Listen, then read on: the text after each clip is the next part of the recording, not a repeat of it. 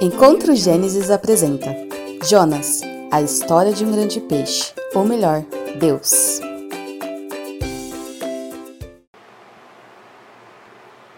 Muito boa noite. Nós estamos no último episódio da série Jonas, a pequena história de um grande peixe, digo Deus.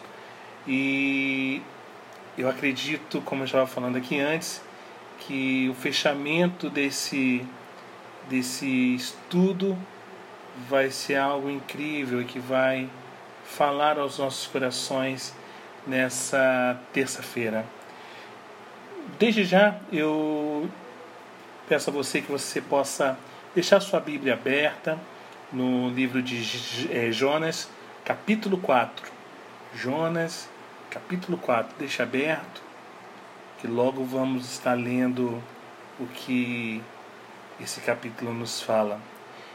Mas antes eu queria conversar com vocês, é, colocar algumas impressões. Quem não lembra daquele livro A Cabana, de William Paul Young? Ele se transformou num, num filme e poucos livros de autores estreantes fazem o sucesso que a Cabana fez, né? Que a Cabana conquistou o próprio autor ele não esperava que sua obra virasse um fenômeno global.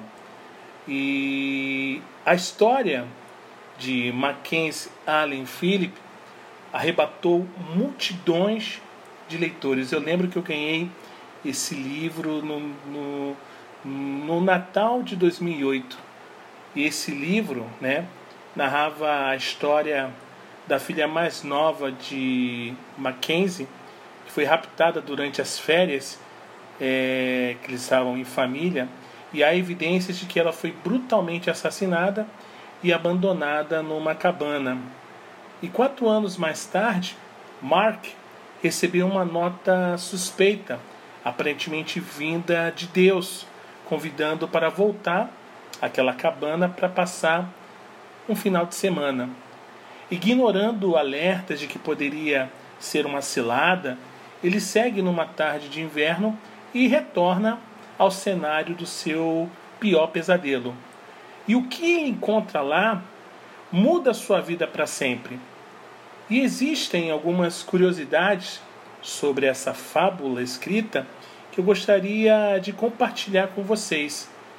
Em 2005, William Paul Young estava à beira da falência. E foi nessa época que ele decidiu escrever sobre seus sentimentos em relação a Deus e presentear sua família e amigos próximos com o livro.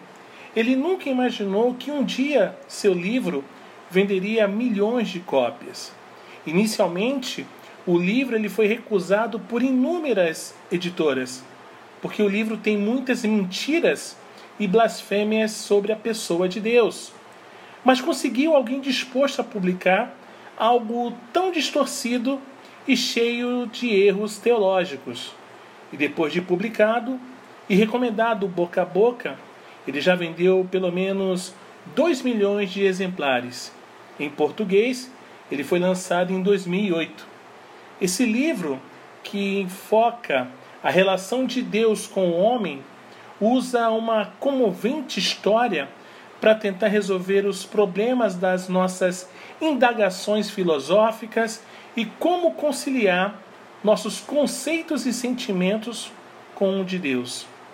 O personagem do livro, que reflete a teologia liberal e distorcida do autor, são as mesmas ideias amarguradas e sentimentos equivocados que Jonas tinha de Deus. No capítulo 4, Jonas está assentado debaixo de sua cabana improvisada com folhas de plantas, aguardando o desfecho final da história. No fim, todos nós estamos assentados em alguma montanha debaixo da nossa cabana existencial. Desgostosos e irados, cheios de autojustiça, embasados com nossa ideia correta das coisas e do mundo, aguardando algum desfecho que mudará para sempre tudo o que sentimos e vivemos. Jonas esteve de costas, fugindo de Deus. Foi levado a ficar de joelhos e a orar. E depois de pé, ele está fazendo a obra de Deus, pregando. Mas agora ele está na pior de todas as posições que um homem piedoso deve estar. Ninguém que está assentado está fazendo alguma coisa realmente proveitosa, pois quando estamos questionando e reclamando, estamos paralisados. Vamos ver algumas verdades nesse capítulo. A primeira delas está nos versos de 1 a 4. Vamos ler? Jonas, capítulo 1, vamos ler, capítulo 4, perdão. Vamos ler dos versos 1 ao 4, que diz assim: Mas Jonas ficou aborrecido e com raiva. Ele orou ao Senhor e disse: Ah, Senhor, não foi isso que eu disse, estando ainda na minha terra? Por isso me adiantei fugindo para Tarsis, pois sabia que tu és bondoso e compassivo, tardio em irar-se e grande em misericórdia e que mudas de ideia quanto ao mal que anunciaste. Agora, Senhor, peço que me tires a vida, porque para mim é melhor morrer do que viver. E o Senhor disse: Você acha que é razoável essa sua raiva? Aqui no, cap... no verso 3, ele parece. Me lembrou muito o Chapolin Colorado. Para mim é melhor morrer do que viver. Gente bonita e fofa de Deus, Deus não é como nós. Deus não é como nós. Deus não está mais irado contra Nínive. Deus se deleita em pecadores voltando para Ele. Alguns teólogos dão a impressão de que Deus não se alegra muito quando pecadores retornam para Ele. Eu não sei por que eles dão essa impressão. Provavelmente por serem cristãos que não têm comunhão com o Senhor. Deus se alegra em pecadores que voltam para Ele. Deus não tem prazer algum na morte do ímpio. Ele ama quando um pecador se arrepende e retorna para Ele. E Deus não somente coloca uma túnica sobre o pecador, ele coloca a melhor túnica. Ele coloca um anel em seu dedo para mostrar sua filiação, sapato em seus pés para mostrar que essa pessoa não é mais um escravo. E os anjos de Deus cantam. Eu creio que Deus também canta. Há muita e muita festa no céu quando o pecador retorna para Cristo. E nós deveríamos pregar o Evangelho dessa forma em todo o tempo. Jonas nos diz que sabe que Deus é tardio em irar-se, gracioso e misericordioso. Na realidade, não gosta quando as pessoas são convertidas. Na verdade, Jonas está furioso porque Deus popou Nínive. Se Nínive continua a existir, ela sempre será uma ameaça a Israel. E Jonas ama Israel mais do que qualquer outra nação. Se você ama Israel mais do, qualquer, do que qualquer outra nação, eu aponto o meu dedo para você e te chamo de Jonas. Há algo seriamente errado com o seu modo de pensar. Israel é amado por Deus como qualquer outra nação, e Jonas está furioso e teme que deve existir ainda qualquer ameaça para Israel. Então ele fala revoltado com o Senhor Deus, que não é como nós, e nos escuta mesmo quando estamos zangados. Eu não sou assim. Eu penso que estou lidando melhor com isso, mas não sou como Deus. Se alguém me responde com raiva, eu digo: opa, baixa sua bola, queridão. Eu não vou ouvir você enquanto você falar comigo desse jeito. Vai para casa, fica tranquilo. E quando você estiver mais calmo, volta. Daí então a gente começa a conversar e eu começo a ouvir o seu ponto de vista. Mas Deus não é assim. Jonas está furioso e Deus o ouve. Assim como Jó, que falava repetidamente e reclamava, e Deus ouvia.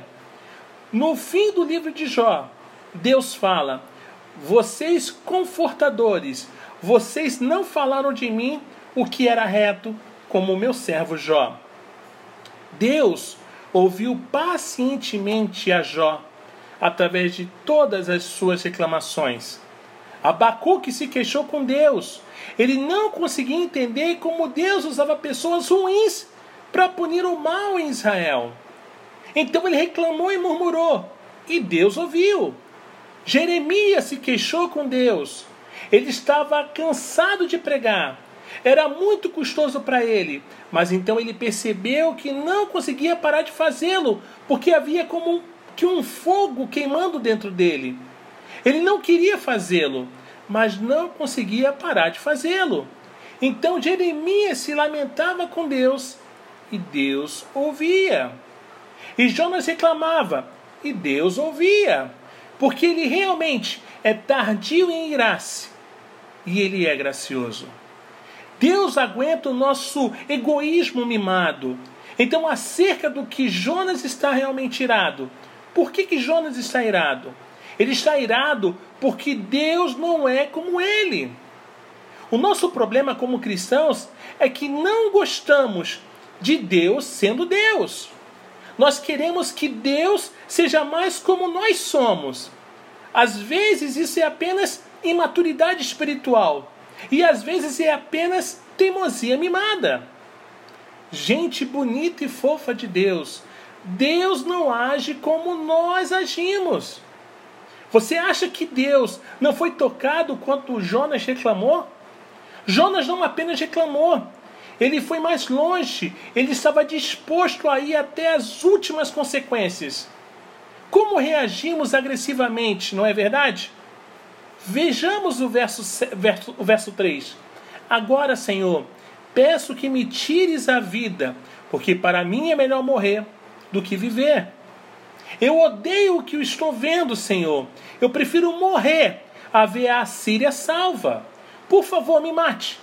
E faça isso agora. Ele foi longe demais agora, não foi? E Moisés foi longe demais, não é? Lá em Números capítulo 11, ele diz assim: Não fui eu que trouxe esse povo à existência eles não são meu povo, eu não sou o pai deles. O Senhor os trouxe à existência e me colocou responsável por eles. E olhe para eles. Eles são um grupo de murmuradores, ranzinzas e mal-humorados. Eu estou cansado deles, não aguento mais. Eu quero sair fora. Então me mate aqui e agora. Se você tem algum respeito por mim, me mate. Isso foi o que Moisés disse. E ele foi o homem mais manso que existiu. E Deus o ouviu. Elias fez a mesmíssima coisa. Eu pensei quando comecei a pregar, Senhor, que eu faria melhor do que os que viram, vieram antes de mim. Nós tivemos essa coisa maravilhosa acontecendo no Monte Carmelo, mas agora aquela mulher, Jezabel, está à procura por mim para me matar. Por isso eu fugi, Senhor. Não é sem razão. Não há esperança para mim. E é por isso que estou aqui deitado debaixo desse arbusto. Então, só me deixe dormir e não acorda mais. Eu quero dormir, não quero acordar mais. E Deus o ouviu. E você? Às vezes se queixa para Deus? Se você sabe alguma coisa sobre oração, você certamente, irmão, reclama para Deus de vez em quando.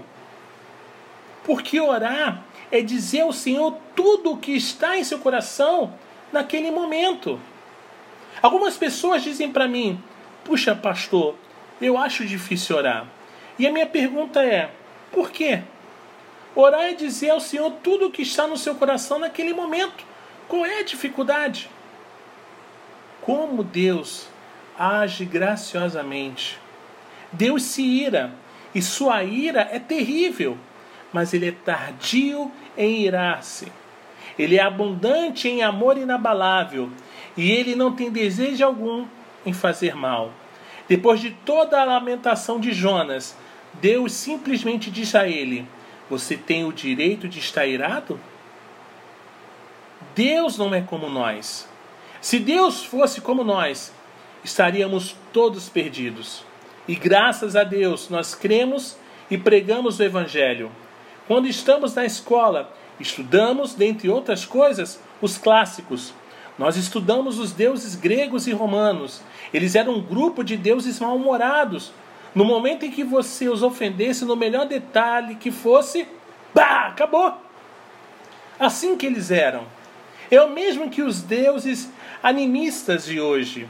A primeira coisa errada, e então a colheita já não vai ser aquela colheita. E a criança morre. É dessa forma que eles veem os seus deuses.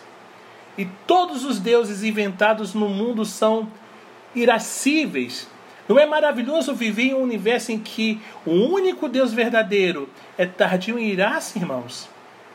E todas as suas esperanças eternas dependem desse fato, de que Deus não é como nós. Deus não age como nós agimos. Todos os deuses inventados dizem: Eu vou salvar você se você for bom o suficiente, se você se esforçar ao máximo. Mas nós temos em nossa Bíblia esse pequeno verso maravilhoso: Deus justifica o ímpio, porque Deus não age como nós. Então, por que você ainda está mantendo distância de Deus? O que há para ter medo? Ele te convidou para ser filho dele. Ele está de braços abertos para você o dia inteiro. E você não tem nada mais a fazer a não ser correr para ele.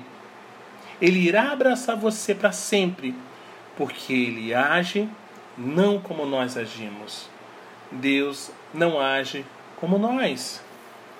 Gente bonita e fofa de Deus, Deus não faz como nós fazemos. Agora eu te convido a ler dos versos 5 ao 9 de Jonas 4. Jonas capítulo 4, dos versos 5 ao 9. Diz assim: Então Jonas saiu da cidade e sentou-se no lugar a leste da mesma. Ali construiu um abrigo, sentou-se na sombra para ver o que aconteceria com a cidade. Então o Senhor Deus fez crescer uma planta por cima de Jonas, para que fizesse sombra sobre a sua cabeça, a fim de o livrar do seu desconforto. E Jonas ficou muito contente por causa da planta. Mas no dia seguinte, ao amanhecer, Deus enviou um verme que atacou a planta e ela secou. Quando o sol nasceu, Deus fez soprar um vento leste muito quente. O sol bateu na cabeça de Jonas de maneira que ele quase desmaiou. Então pediu para morrer, dizendo: Para mim é melhor morrer do que viver. Então Deus perguntou a Jonas: Você acha que é razoável essa sua raiva por causa da planta? Jonas respondeu: É tão razoável que até quero morrer. Jonas vai embora e ele fica como minha avó dizia, amuado. Ele fica amuado e amargurado. Irmãos, muitas vezes somos assim, amuados existencialmente. E uma pessoa amuada é alguém que não amadureceu, não evoluiu nem se desenvolveu, não se resolveu. Ela é encruada. São pessoas cheias de pressupostos e preconceitos que são travas emocionais e comportamentais. Jonas caminha por fora de Nínive e constrói para si uma pequena cabana. Ele era um pregador e não sabia construir uma cabana, mas ele constrói para si uma cabana não muito boa. Ele se senta dentro da cabana e se amua ali. Fica amuadinho. É um tipo de chantagem emocional com Deus. Eu não vou falar eu vou agir estranho. Não serei cooperativo até você desistir de fazer as coisas do seu jeito.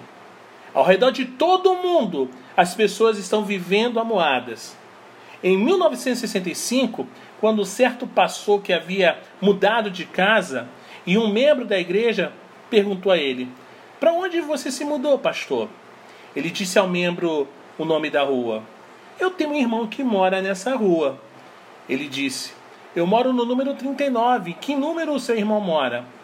Não sei. O irmão respondeu. Eu entendo o problema. Você sabe qual é a casa, mas não lembra o número. Ele respondeu: Não, pastor.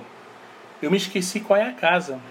Então o pastor disse: Você tem um irmão que mora na minha rua, mas você não sabe em que casa ele mora. Por quê? É que a gente não conversa desde a guerra.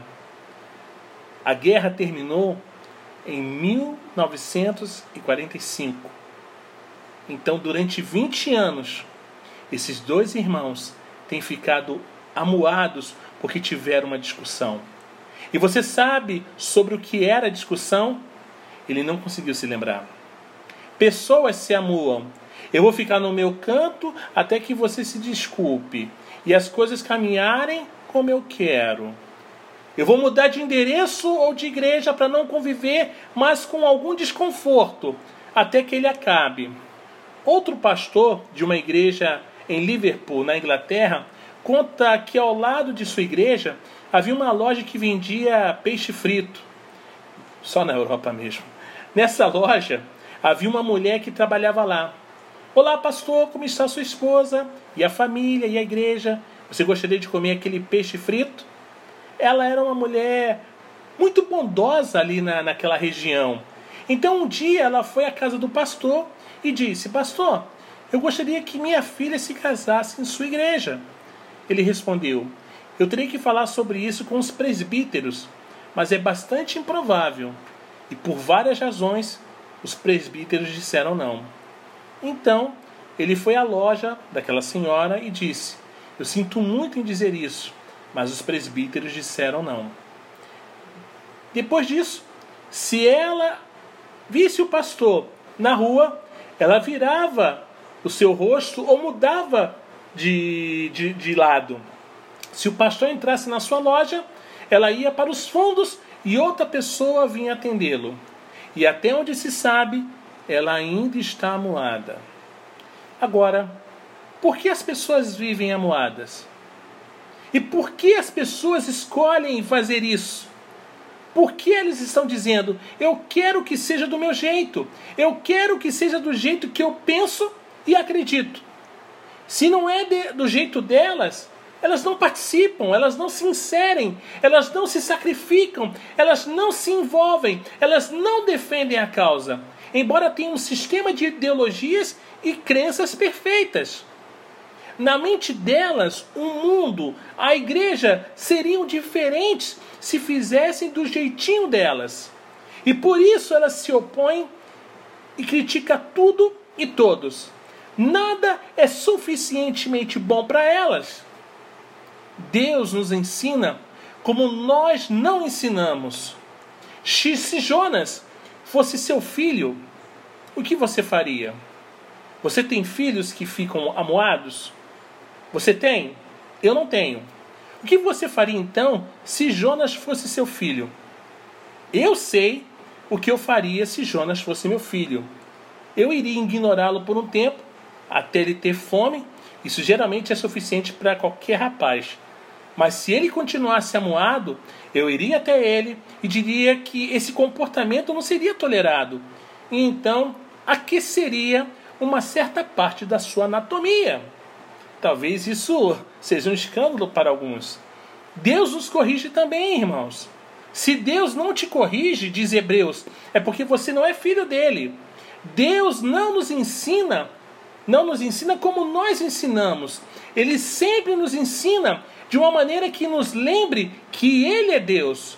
E a sua disciplina é perfeitamente sábia, gentil, firme e profunda e dolorosa porque ele é o mestre dos mestres. Gente bonita e fofinha de Deus. Deus não sente como nós sentimos. Então Jonas continuava moadinho no seu coração. No verso 5, ele está assentado em sua cabana, esperando para ver o que aconteceria a Nínive. E enquanto ele estava ali sentado, uma planta cresce e suas folhas se espalham por sobre o telhado. E em meio ao terrível calor oriental, ele consegue uma sombra. Os vetores das emoções. Vocês se lembram do que aprendemos sobre emoções? Você tem um pensamento, então você diz sim ou não. E aquela emoção é uma emoção. As emoções surgem dos pensamentos e das vontades, que reagem diante do sim e do não. Isso é o que acontece com Jonas. A planta cresce, e então ele está na sombra. Ele diz: uma planta, sombra, hum, sim. E ele está muito grato a Deus. Está muito grato. Isso foi errado da parte dele. Porque ele não estava grato a Deus. Nós pensamos, nossa, ele está grato a Deus. Não, ele não estava grato. Ele deveria ter dito, sim, isso é incrível.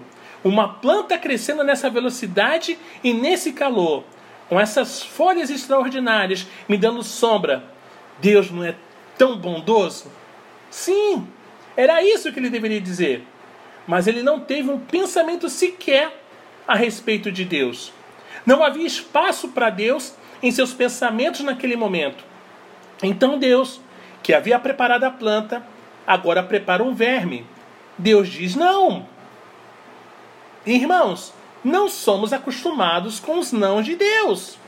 Porque ouvimos de tudo quanto é canto. Que Deus vai te dar, que Deus vai te dar um sim, que você merece. E aí você ouve que Deus diz um não. Não. Não. Você o encontra no verso 7. Pense sobre isso. O verme veio à existência. Quanto tempo isso levou? E o verme está passando por aquele calor. E justamente no momento apropriado, o verme precisa de alguma coisa para comer. E ele come a raiz daquela planta. E a planta morre.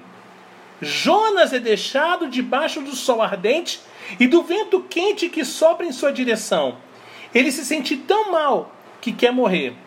É uma coisa terrível ser exposto ao vento de Deus e ao seu sol. E é uma coisa terrível ser exposto à ira de Deus. Jonas está tão furioso que o seu conforto foi tirado que ele diz: É melhor para mim morrer do que viver. E é a segunda vez que ele disse isso. Ele tem desejos melancólicos de morrer. Coisa triste é quando somos, somos guiados pelos nossos sentimentos. E Deus simplesmente diz, diz: É razoável essa tua ira por causa da planta, Jonas? Essa pergunta gentil, vinda dos mestre, do mestre dos mestres, é demais para Jonas. Quantas coisas nos acontecem, irmãos, que achamos que estamos no direito de ficarmos chateados e profundamente angustiados porque alguma situação nos causou certos desconfortos. Nós sempre lidamos de maneira errada com os nossos sentimentos. E Deus confronta os nossos sentimentos. E Deus nos confronta com a pergunta: você tem o direito de estar irado por causa disso? É justo você alimentar esse tipo de sentimento? E a nossa autojustiça responde: Eu tenho todo o direito de estar zangado até a morte. Eu estou irado o suficiente para morrer. Irmãos, vejam o que Deus fez. Ele fez Jonas chegar ao ponto de perceber que era um completo hipócrita. Como sempre, nossos sentimentos não estão fundamentados na verdade. Eles estão eles, eles, eles então modificam completamente o nosso senso de valores. Por causa disso, uma plantinha insignificante passa a ter mais valor do que 120 mil pessoas. E pior ainda, chegamos ao ápice da loucura de querer morrer por uma hipocrisia egoísta do nosso coração, disfarçado de uma falsa ideologia justa. Esse falso senso de justiça hipócrita faz Jonas ficar fervilhando por dentro. Furioso porque Deus não destruiu Nínive, mas furioso porque Deus destruiu a planta. Olha, eu não estou irado com o Senhor porque o Senhor não executou o povo de Nínive, mas com a planta eu estou. Aí é brincadeira, aí o Senhor foi muito longe. Com a planta, então Deus não destrói isso que ele odiava e ele fica furioso. Mas Deus destrói aquilo que ele amava. Então ele fica ainda mais furioso. Que tipo de pessoa pensa dessa maneira? Eu te respondo: uma pessoa completamente hipócrita e egoísta. Quer saber quem é essa pessoa? Pega um espelho Pega um espelho. Vire o espelho para você. Essa é a pessoa. Ela é centrada em si mesma. Obcecada por si mesma, ela está envaidecida consigo mesma, ela adora a si mesma, ela não ouve a ninguém, nem ao próprio Deus. Deus mostrou a ele o que ele realmente é. Que ele é apenas uma pessoa egoísta e hipócrita e cheia de auto-engano. É isso que nós odiamos, quando Deus torna claro o tipo de pessoas que realmente somos. Nós odiamos isso. Odiamos quando Deus nos confronta. Deus precisa tirar as nossas máscaras da hipocrisia e mostrar quem realmente somos. Isso para o nosso próprio bem. Gente bonita e fofa de Deus, Deus vê o que nós nos recusamos a ver. Vamos ver para finalizar os versos 10 e 11 de Jonas 4, que diz assim: E o Senhor disse: você tem compaixão da planta que não lhe custou nenhum trabalho. Você não a fez crescer. Numa noite ela nasceu e na noite seguinte desapareceu. E você não acha que eu deveria ter muito mais compaixão da grande cidade de Nínive, em que há mais de 120 mil pessoas que não sabem distinguir entre a mão direita e a mão esquerda, e também muitos animais? Irmãos, há coisa para nós vermos, mas nós nos recusamos a enxergá-las. Mas Deus as vê. Jonas, você está preocupado com o que você quer. Você quer a Síria destruída e você quer sombra. Você vê o que você quer. O que você recusa ver? Você está irado porque não obteve o que queria. Jonas está zangado porque Deus poupou uma cidade e não poupou uma planta. Jonas, você não consegue ver o que eu vejo. Para que você deseja o que eu quero. E nós recusamos a ver o que não queremos. Era uma cidade arrependida. Há entre 500 mil e um milhão de pessoas vivendo nela há animais em seus pastos e há 120 mil meninos e meninas. Se consideramos essa interpretação seguida por alguns teólogos, vamos concluir que é sobre isso que é o verso 11. Se você não acredita em mim, tenta isso. Levante sua mão esquerda agora. Será que as pessoas levantarão a mão direita? Agora tente algo com o um grupo de crianças.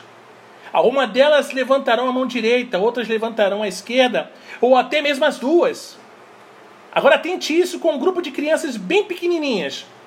Elas não sabem nem o que é mão direita e nem o que é mão esquerda. Você não se importa com aqueles meninos e meninas crescendo em Nínive, Jonas. Você não se importa. Você nem sequer pensa a respeito deles. O que você pensa em fazer por eles? O que você vê quando está caminhando por uma rua cheia ou no trânsito confuso da cidade?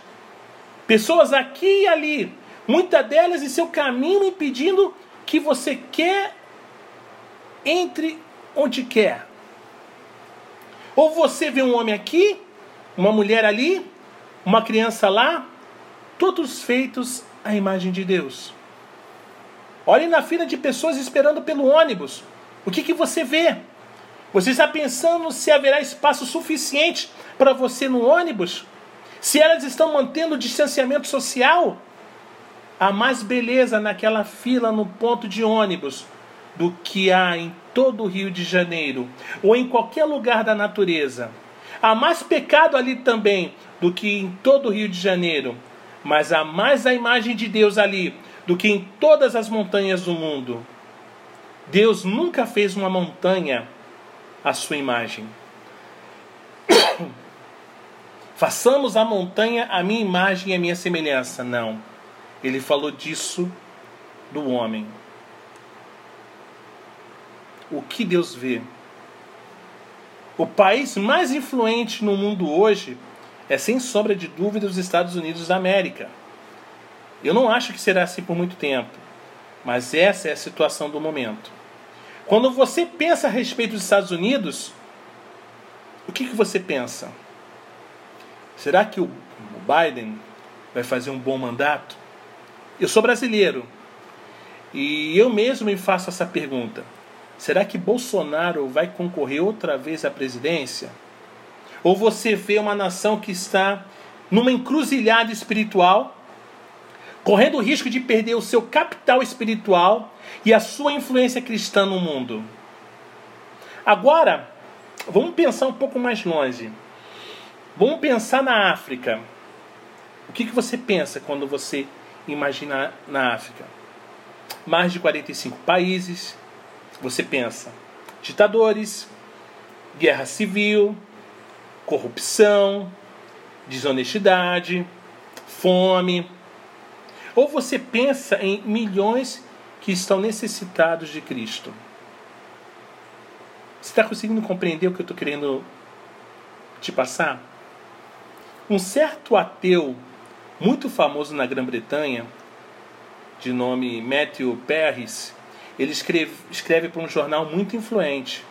Em um dos seus artigos, ele dizia: Por que a África precisa de Deus?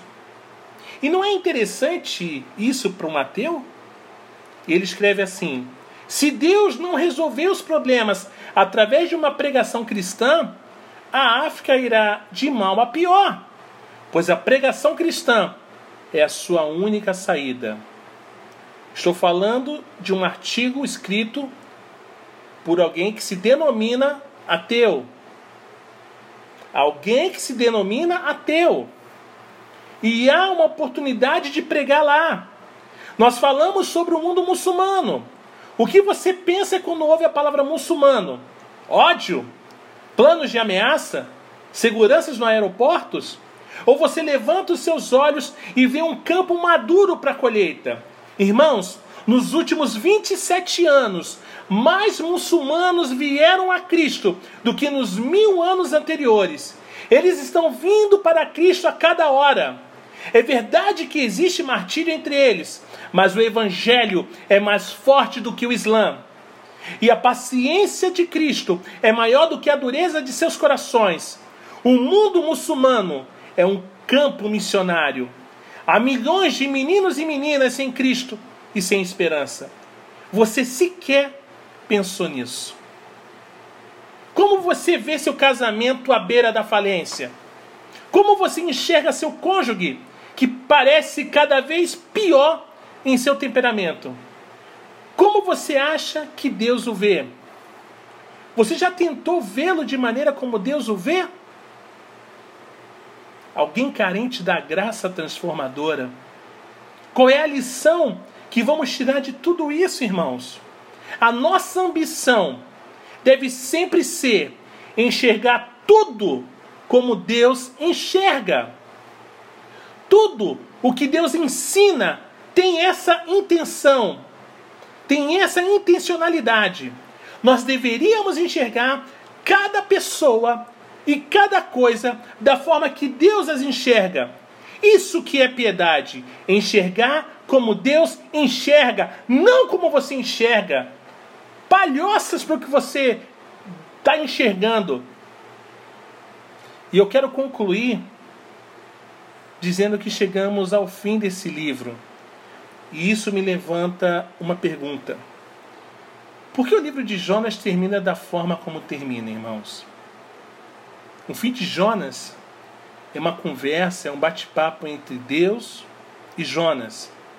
Quem relatou a conversa? Está escrito para nós. Quem é relator? Não havia mais ninguém lá. Jonas a relatou, é óbvio, não é? E por quê? Porque ele foi convencido pelos que o Senhor disse a ele. Ele foi mudado pelo que o Senhor disse a ele. Ele foi silenciado pelo que o Senhor disse a ele. E esse é o objetivo do livro. A salvação de Deus é para todo mundo. Esse é o maior livro missionário no Antigo Testamento. Ele prepara o campo para a grande ordem de missão que Cristo deu à sua igreja. O evangelho deve ser pregado a todas as pessoas, o que você está fazendo pela evangelização do mundo? O que você está fazendo para fortalecer a igreja de Cristo ao redor do mundo? Essas são as, essas são as grandes perguntas que devemos ter em mente. Você está disposto a aprender tudo o que Deus quer te ensinar?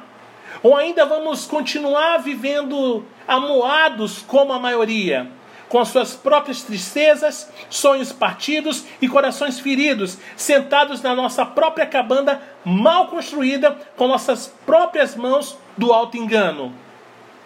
E que logo será destruída pelo calor do sol da ira de Deus, trazendo disciplina sobre nossas cabeças? Ou vamos nos dispor a aprender logo tudo o que Deus quer nos ensinar? Então, irmãos, então, gente bonita e fofa de Deus, devemos agir como Ele age, sentir como Ele sentiu, fazer como Ele fez e ver o que Ele vê. Que Deus nos bendiga. Amém? Glória a Deus.